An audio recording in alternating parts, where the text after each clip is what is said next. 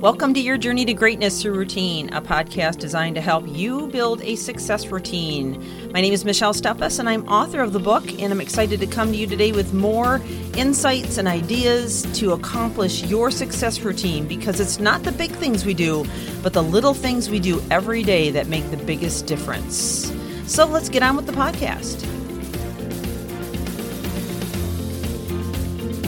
Welcome back and so glad to have you back. We are on our second in this brand new series on a very important topic, and that's emotional intelligence in adversity. And I talked to you yesterday about giving you some specific tactics that you can use to be more emotionally intelligent in adversity. And I explained and laid the foundation as to why this is so important. So, we talked a lot about how uh, emotional intelligence is not only how you treat others, but how you treat yourself and it's how you treat yourself that we often fall down. And as you know, we are all undergoing a lot of changes, a lot of uncharted territory. So it's very important right now, more than ever, that we demonstrate emotional intelligence not only to the people around us, but to ourselves on a consistent basis.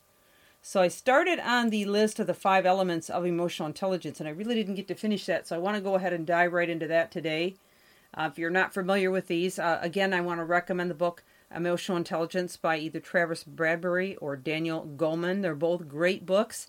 Um, I also have a lot of materials out there on emotional intelligence and all the corporate training, coaching, and even speaking I do from the stage has been on emotional intelligence or at least grounded in this topic because I know how transformational it can be. Matter of fact, I've got uh, clients I've worked with for years and um, their culture was completely changed and they even earned west michigan best and brightest. So this is how powerful this is. When you learn how to uh, convey this to yourself and to your team from leader down it can transform how people function. And you know i'm speaking not only to leaders out there but also you know hey we're all leaders in some way shape or form. I mean it might be just leaders of your of your household. And emotional intelligence can be incredibly powerful in your marriage as well as how you manage your children. So let's finish this list. So i, I mentioned to you self-awareness.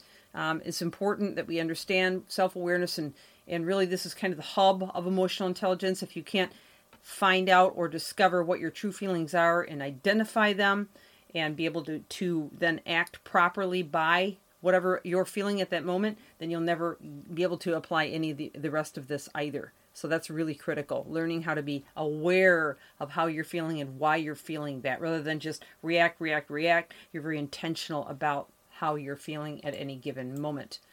Okay, the next one was self control, and I kind of whipped through this really fast with you, but you know, understanding that, you know, this is something that you've got to practice. It's like a muscle. If you're not used to practicing it, it's going to be like a two-year-old having a temper tantrum inside you all the time, and and it's it it can drive you nuts. I mean, really, when you start to pay attention to how often that two-year-old is kicking and screaming inside of you, it can get even annoying because you're like, why am I doing this? But once you really start to again be aware of it, and start to get a handle on it and decide in advance how you're going to deal with this two year old inside of you, things can get so much better. So, learning how to control those feelings and practicing those techniques so critical okay? And then taking 100% responsibility for your performance as well as your failures. Don't play the blame game. Don't push it off on others. Don't assume that you know because it's happening to you that it's somehow someone else's fault or or something else's fault. I mean, and I know we're going through a lot of stuff right now that isn't necessarily our fault, but it is still our responsibility to uh, not just react, but rather think carefully about how we're going to deal with it and move forward. That's well, that's the part that we're talking about as far as responsibility.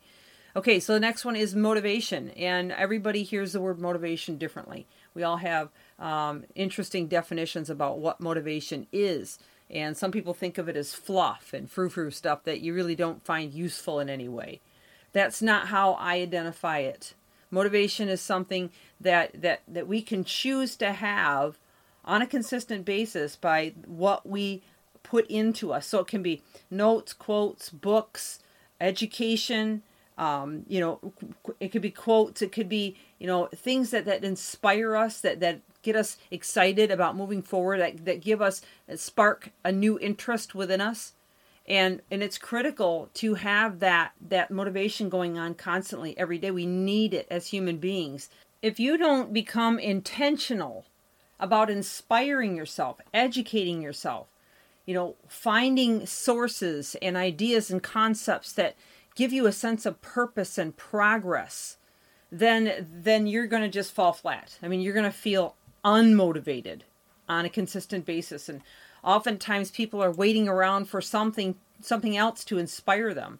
But the truth is we have to motivate and inspire ourselves and that's what's going to help us stay the course that's what's going to help us feel like you know we are actually moving forward in something that is worthwhile and important to us so find out what it takes to motivate you and get consistent about it in fact a consistent determination to improve or meet a standard of excellence is one of the definitions for motivation loyalty and commitment to written vision or goals uh, taking initiative to grow, learn, and stretch each day, pursuing your goals with resilience despite obstacles and setbacks. These are all definitions of motivation. And then empathy is number four the ability to be intuitive and recognize the feelings of others. This is so important. You know, empathy is so different than sympathy. So let me define that a moment. Because sympathy is just basically, oh, I feel so bad for you. You know, I'm, I'm so sorry this is happening. You know, let me know if there's anything I can do. And then that's the end of it. Usually nothing happens from there.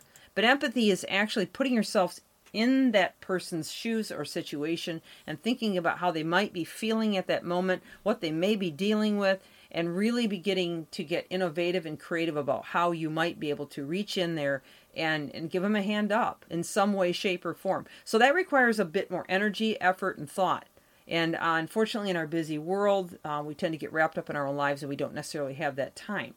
So, um, some definitions of empathy are assessing, contemplating, and meeting the needs of others consistently, believing in others and empowering them to reach their greatest potential, cultivating opportunities in groups where there are differences and diversity, being intuitive to a group's emotional emergence energy and discerning the real issues, and then understanding the perspectives of others in order to respond effectively.